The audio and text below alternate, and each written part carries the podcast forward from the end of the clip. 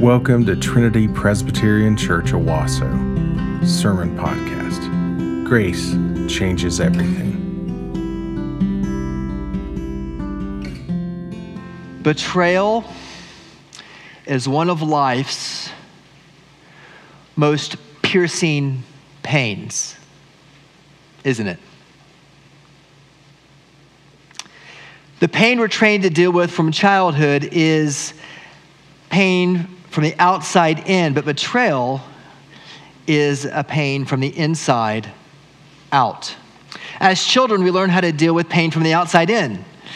When you get a cut, kiddos, when you get a scrape, what do you do? You, you come and find a caring adult, your mom or dad, who will uh, sometimes kiss your boo boo. They will wash your cut or your scrape, and they will help you, and they will put a band aid over your wound. Outside in. In high school, we learned, for those of us who played football, that you wore helmets and you wore mouthpieces. Now they wear, wear incredibly technically advanced helmets and mouthpieces in order to protect your head and your neck from injury. And when you got hurt on the football field, what did you do? You went over to the trainers who were trained to attend to you, help your muscles from the outside in. At work, whenever you see problems or issues at work, you can see there's relationships that need to be mended, and you can see it. It's from the outside in. You, you are trained to be outside in pain managers if you lead people at work. All of our life, we are trained by nature to help heal from the outside in, which is what makes betrayal so incredibly painful because it is an inside out pain. And those of you who suffer from chronic disease know this kind of pain. Those of you who've been diagnosed with cancer know this kind of pain. Those of you who have heart disease, those of you who have diabetes, those of you who have Crohn's disease know this kind of pain because it's a wound that you can't touch. It's an inside out kind of pain. Betrayal hurts because it starts from the inside and it works its way to the outside. You can pretend everything is fine on the outside, but what is it that we often say? Oh, I'm fine on the outside, but I am dying on the inside. This is one reason why, for the youth group, teenagers, this is why youth group is so important. It's because we are helping you learn amidst the ways of the world that tends to always deal with pain from the outside in, that you are in a community of faith, a covenant community where you begin to heal from the inside out by the work of the Holy Spirit. This is why, friends, we have community groups at our church. It's not because it's a thing that you just need to do during the course of your week. Who has time to do another thing? It's because community groups are a way, a tool, a place where you can get beyond the surface of chips and dips and you can go deeper and you can actually begin to process your pain, your addiction, even your betrayal of others. And you can begin to heal by the power of the Spirit from the inside out. And betrayal, as you know, is painful to the degree that someone near you has hurt you. The deeper they are to your heart, the deeper your trust in them was. And this is why, by the way, marriage betrayals are so excruciating. In the context of Psalm 55, we find David reeling from the betrayal of a close friend. Look what he says in verses 12 and 13. For it is not an enemy who taunts me, then I could bear it. It is not an adversary who deals insolent with me, then I could hide from him. But it is you a man of my equal, my companion, my familiar friend. Friends, I would invite you to think about a time in your life when you have been betrayed. Maybe a time in your life when you have been the betrayer. And I want to invite you to use that as a case study as we look at Psalm 55 together today. It is not clear in this context who the betrayer in David's life is. We do know from 2 Samuel 15 and 16 that David was betrayed by two people very close to him, and it happened back to back. His son Absalom would station himself at the city gate, and when people would come to see the king, Absalom would, would interrupt them and he would intercept them and he would say, What is it that you come to my father to be judged for, to seek wisdom about? And Absalom would, would dispense wisdom and he would judge cases, and he was really good at it. And people would come to Absalom instead of going to the king, and they would say, Hey, Absalom, you're really good at this. And Absalom said, Thank you. In fact, I think I am. In fact, I think I'm better than my father at it. And so Absalom set himself up to be a new king. And he knew that the only way he could actually take over the reign of his father would be to get his father's closest men. So Absalom had the audacity to go find some of David's closest friends. And so Absalom went and he found Ahithophel, his counselor. And he persuaded Ahithophel to come with them and to betray his father. And this uh, week, I'd encourage you families to read 2 Samuel 15 and 16 as a family, to read the story of David's own betrayal. But what is it in your life? A friend at school? An acquaintance at work? A dear friend? Maybe even a husband or a wife. Use that as a case study to think about the power of God's word to move us toward healing in the midst of betrayal. Betrayal works on at least four levels in our life. First, the emotional pain of broken trust. Secondly, the psychological pain of then not knowing who to trust in the future.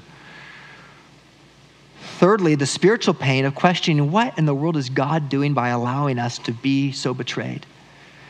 And fourthly, on the physical level, because you know when you've been betrayed, you can feel physically ill.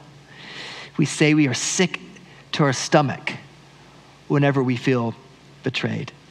And all four of these dynamics are spoken about in this psalm. And the point of the Psalm 55 is this that because God will sustain you, seek him when betrayed by a friend. Because God will sustain you, seek him when betrayed by a friend. Let's look at it in four movements. First, number one, God will sustain you. In the emotional pain of broken trust, He will sustain you by hearing your, number one, hearing your complaint. In the Old Testament, laments were ways that the Old Testament saints would cry out to God with a complaint, a holy complaint. Their suffering leads them to feel that God is far away, and so they would say, Lord, where are you? And this was a holy complaint. The word here, kashav, in Hebrew literally means to listen attentively. Lord, would you listen to me? Would you pay attention?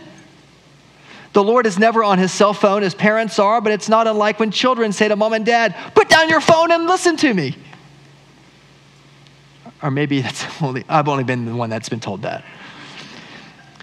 Kashav, here, it's a holy complaint. And through his complaints, it is not a voice of the lack of faith, it is the voice of faith saying, Lord, hear me, because I know that I have access to you. Pay attention to my plea. God will sustain you by hearing your complaints. Now, wait, wait, you complain against God? What do you mean you complain against? Yes. There's a difference. There are good complaints and there are bad complaints you remember the old, the old business cards that you used to see or the old complaint cards that you used to have in restaurants? You know, now there's, you don't have complaint cards anymore. What do we do? We, we, we just tweet. Or is that even a verb? You, you ex, what, what is it now? You, do you still tweet? I think it's X, right? They changed the name of, of Twitter. So you, you, would tweet, you would tweet your complaint. So this week I, I, uh, I read about um, uh, a complaint from Sadler Dre in the UK. And at Sadler Dre tweeted a complaint. He said, Yo, at Domino's, I ordered a pizza and it came with no toppings on it or anything. It's just bread. And Domino's says, at Sadler Dre, we are sorry to hear about this. Please let our friends know at Domino's underscore UK know so that they can help. And a few minutes later, Sadler Dre retweet, uh, tweets, uh, Never mind, I opened a pizza upside down. That's a bad complaint. And in the Bible, the Lord calls bad complaints grumbling. And in Hebrew, in verse 3, it says, For they bear a grudge. The word is satam. It means to hate or to be hostile toward. It means it's, it's, it's the same word that's used about Esau's attitude toward Jacob or Job's when Job oversteps his bounds and Job is bearing a grudge against God. And the Bible often refers to faithless complaints as grumbling. In Lamentations uh, 3 39 and 40, it said, Why should any living mortal or any man offer complaint in his view of his sins? But let us examine ourselves and probe our ways and let us return to the Lord. It's a great invitation to turn from our grumbling, which is our default mechanism, into holy complaints. In Numbers chapter 14, Israel complained against the Lord, and the Lord spoke to Moses and Aaron, saying, How long shall this wicked congregation grumble against me? I have heard the grumblings of the people of Israel, which they grumble against me. Jesus said in John chapter 6, Jesus said, Do not grumble among yourselves. In Philippians chapter 2, Paul writes, Do all things without grumbling or complaining. James says in James chapter 5, Do not grumble against one another, brothers, so that you may not be judged. Behold, the judge is standing at the door. The Puritan Thomas Watson called such grumbling mutiny in the soul against God. Murmuring springs from pride, Watson says thinking you deserve better at God's hand, and when the heart begins to swell, it spits poison. Murmuring also springs from distrust because men do not believe that God can make medicine out of poison and bring good out of all their troubles. In other words, Watson says men murmurs at God's providence in their lives because they distrust his promises. God will sustain you by hearing your complaint. But what is a good complaint? How do you flip the pizza over and begin to have a heart that complains with the right motives? There are at least three kind of holy complaints in Scripture. Habakkuk 1 2 says, O Lord, how long shall I cry for help and you will not hear me? I cry violence and you will not save. This is a holy complaint. Lord, where are you? And in Psalm 55, this is an example of a holy complaint. There are three holy complaints in Scripture. First, number one, it's not about God, but it is to God. You're not complaining about God, but you are complaining to God, which just think about how radical that is, where you are coming to Him as a good father who loves you and you're telling Him where you're struggling. You can do it. You should. Not about God, but to God. Secondly, it is about ourself and about our heart. Paul demonstrates this in Romans chapter 7 when he, he says, What does he say? Oh, Wretched man that I am, who will deliver me from this body of death? But thanks be to God through our Lord Jesus Christ. Not about God, but to God. Number two, it's about ourself. Number three, it's about the world who is against God and his righteousness. And you see this in Psalm 55 and verses 9 through 11. Destroy, O Lord, and divide their tongues, for I see violence and strife in the city. Day and night they go around its walls, and iniquity and trouble are within it. He is complaining about God's world. It's not about God, but it's to God. A holy complaint is about our own hearts, and it is about God's world when it is against him and his righteousness. So God will sustain you by hearing your complaints. Number two, verses four to six, God will sustain you in the psychological pain by revealing your own coping mechanisms. What do you mean, coping mechanisms? Well, listen, he, you can hear him, Lord, uh, I am restless. In my complaint, I moan. And then what does he do? What does he do with his complaint? Because every single one of you goes somewhere whenever you are betrayed. Where do you go? David says, My heart is in anguish within me. Terrors have fallen upon me.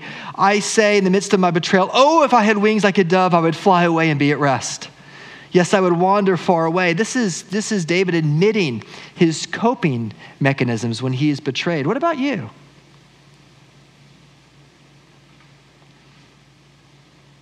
Like, what's your default mode of coping when you are hurt? Here, there are two temptations for us in verse 7. Our temptation, number one, is to numb it. To escape from it, we numb it. David wants to flee to the wilderness. He wants to flee. He wants to go away. He's just going to numb it. He's just going to disappear into the wilderness. And number two, you don't numb it. You might, verse 8, you might ignore it. Because not only does he go to the wilderness, but he also hides. If I could just hide from it, if I could just ignore it. But why should I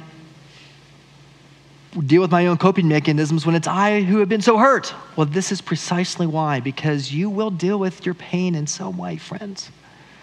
And as believers in this city, the better we are at understanding what our coping mechanisms are, the better we are able to have the kind of life you've always desired to live. Because the reason why you're suffering as much as you are is not just because of the bad, bad world on the outside, it's also because of the way you cope on the inside. Some of us, it's retail shopping, retail therapy. Some of us, it's pornography. Some of us, it's addictions. Some of us, it's drinking too much. Some of us, it's, I mean, these are forms of hiding and withdrawing, aren't they? You know, and this isn't just the only, only thing you can do in your tempted in the midst of your betrayal. This is just what Psalm 55 tells us. Here, you either numb it or you ignore it. But think about other things that you might do. Write them down as you think about ways that you continue to numb yourself. Listen, some people will say, Well, I've been so hurt by the church. The church is my betrayer. And if that's the case, I'm so sorry. Just because you're hurt in one church doesn't mean the whole church is bad. You're a better thinker than that. And the process by which you're actually able to heal might not be moving yourself away into the wilderness to numb yourself from it, but it actually might be coming into a gospel centered community that wants to love you and help you walk in the midst of it. Will you be perfect? No, of course we won't be perfect. Is Trinity going to be the right church for me? Well, it might be. But that doesn't mean that we're going to get it right every time. And this is why in this church, it's the power of relationships that matter so much. Number one, God will sustain you in the midst of your emotional pain of broken trust by hearing your complaints. Number two, He will sustain you in the midst of your psychological pain in the midst of betrayal by revealing your own coping mechanisms. Listen, we saw it. We saw it recently. Uh, for those of you who have seen, you may have seen the Barbie movie yet. There's a social commentator. I see some, hey, ah, some strong feelings about Barbie in this room. I, one of the social commentaries uh, in an article in Vox, her name is Alissa Wilkinson, wrote this week the movie is a kind of retelling of the fall. Pretty insightful from someone outside the church. In both Genesis and Barbie, you have a prototypical woman who reaches for forbidden knowledge and then offers it to her male companion. In the movie, you know, Ken turns on Barbie and Barbie turns on Ken and they see their own coping mechanisms and they turn against each other. In the movie, both are met by a loss of innocence and they are exiled from perfection. And if Ken and Barbie have coping mechanisms and they're supposed to be perfect, well, so do we. Solitude from betrayal by numbing it or by hiding it both lead to a spiritual kind of wilderness, which is where some of you are right now. And this is why it is so painful. This is why, as you prepare to come to the Lord's Supper this morning, the first step in healing in the midst of your betrayal is not that everything is going to be fine, not that the relationship is going to be at peace. It's going to be that you are going to be at peace with the emotional and the psychological pain of it by coming to the table, by coming to Him with your complaints and by coming to Him, recognizing your own coping mechanisms. William Cowper wrote in the great hymn, O solitude, where are the charms? Better dwell in the midst of alarms.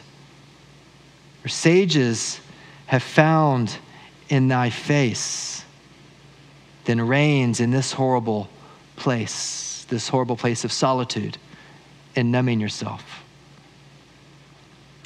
Instead of numbing it or ignoring it, you are to lament. You are to lament over broken relationships. And our ability to lament is um, not just what we reserve uh, for Lent, but it is a practice we are to enjoy, especially in the midst of our betrayal. Third, God will sustain you in the spiritual pain by the promise of his perfect justice. In the promise of his perfect justice, verse 9, David says, Divide their tongues. It's a reference to the Tower of Babel. Lord, bring justice to the land. My enemies have mounted their forces against me. Divide their tongues. Don't let their attempts to play God or rule the world go without justice. David sees iniquity all around in verses 9 through 11. Do you see it? In verse 20, he says, My companion stretched out his hand against his friend, and he violated his covenant. He appeared faithful on the outside, yet war was in his heart. And Jesus himself told us to expect betrayal in Matthew chapter 24. He says, Then one day, friends, they will deliver you up to tribulation and to put you to death, and you will be hated by the nations for my name's sake. And then many will fall away and betray one another and hate one another. It's interesting, isn't it, when Jesus is talking about what it's going to be like in the fallen world between the time of his ascension and his return, that betrayal will mark fallen humanity. Many false witnesses will arise and lead many astray because the lawlessness will be increased and the love of many will grow cold. But the one who endures to the end will be saved, Jesus says. And this gospel of the kingdom will be proclaimed throughout the whole world as a testimony to all nations. And then the end will come. Jesus is saying, Because I will bring justice in the end, and I will right all of the wrongs. And so you can come with me with your betrayal and you can bring it to me. Why? Because I know what it's like to be betrayed. Nine times in Matthew chapter 26, Matthew says Jesus was betrayed. Jesus knew betrayal. Jesus saw the betrayer. Judas, the betrayer, he says. The Son of Man goes as it is written of him but woe to the man by whom the Son of Man is betrayed, for it would be better for him if he had never been born. You can numb your pain, you can ignore your pain. You can also try to get back at your betrayer. But, friends, the justice of the Lord is far better. And in the midst of the spiritual pain of waiting for his justice, you come to this table in hope that he will one day make everything sad come untrue. Jesus knows what it's like to be betrayed. You can therefore come to him in the midst of betrayal with your complaints. You can come to him being aware of your coping mechanisms. You come to him in the midst of betrayal because he will be the one that executes justice for you. And fourth, God will sustain you in the midst of the physical pain by pointing you to the one who conquers death itself. Jesus, it is said in Isaiah 53, was what? He was wounded by our transgressions, and he was bruised for our iniquities. When you're betrayed, it feels like you've been wounded. Not from the outside in, but from the inside out. And Jonathan Edwards, who lived from 1703 to 1758, Edwards wrote these resolutions. There were 70 of them, and he wrote resolution number 10. He was 19 years old, and he said, Resolved when I feel pain to think of the pains of martyrdom, both of Jesus and of believers around the world, and to remind myself of the reality of hell. when you're in the midst of physical pain, you think about the truth that Jesus is the one who came, who will conquer death once and for all for you. You don't numb it, you don't ignore it, you come to him. Spurgeon said this whole psalm is a kind of a prayer to the Lord Christ in his humiliation, who was despised and rejected by men. Charles Haddon Spurgeon was the great Baptist preacher in London in the 19th century.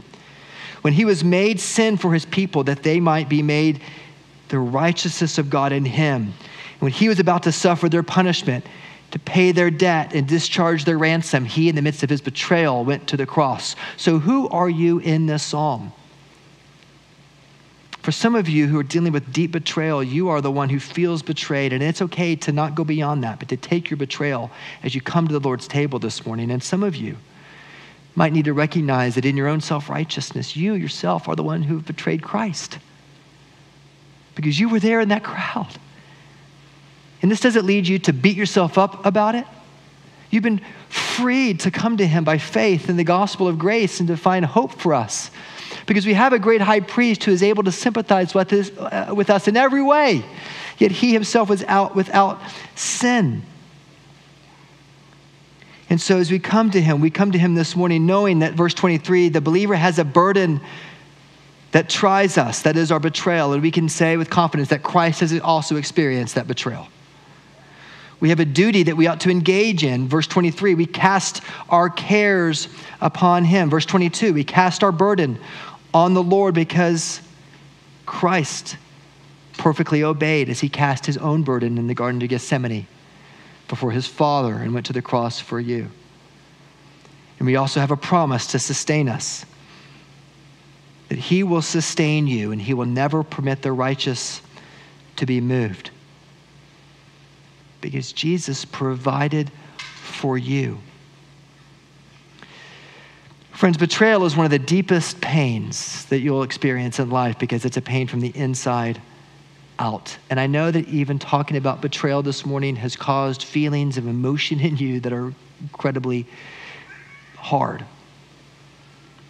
And so, would you take those in your holy complaints to the Lord with faith as you come to this table? Because God will sustain you. Seek Him when you're betrayed by a friend.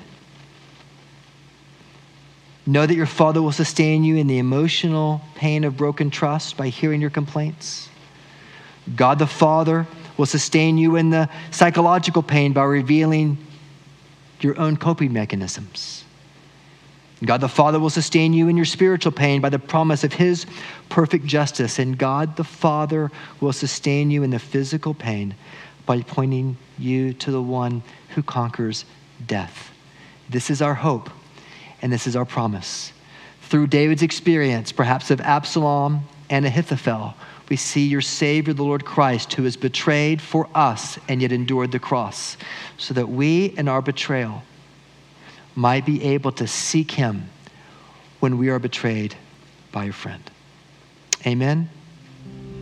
Let's pray together.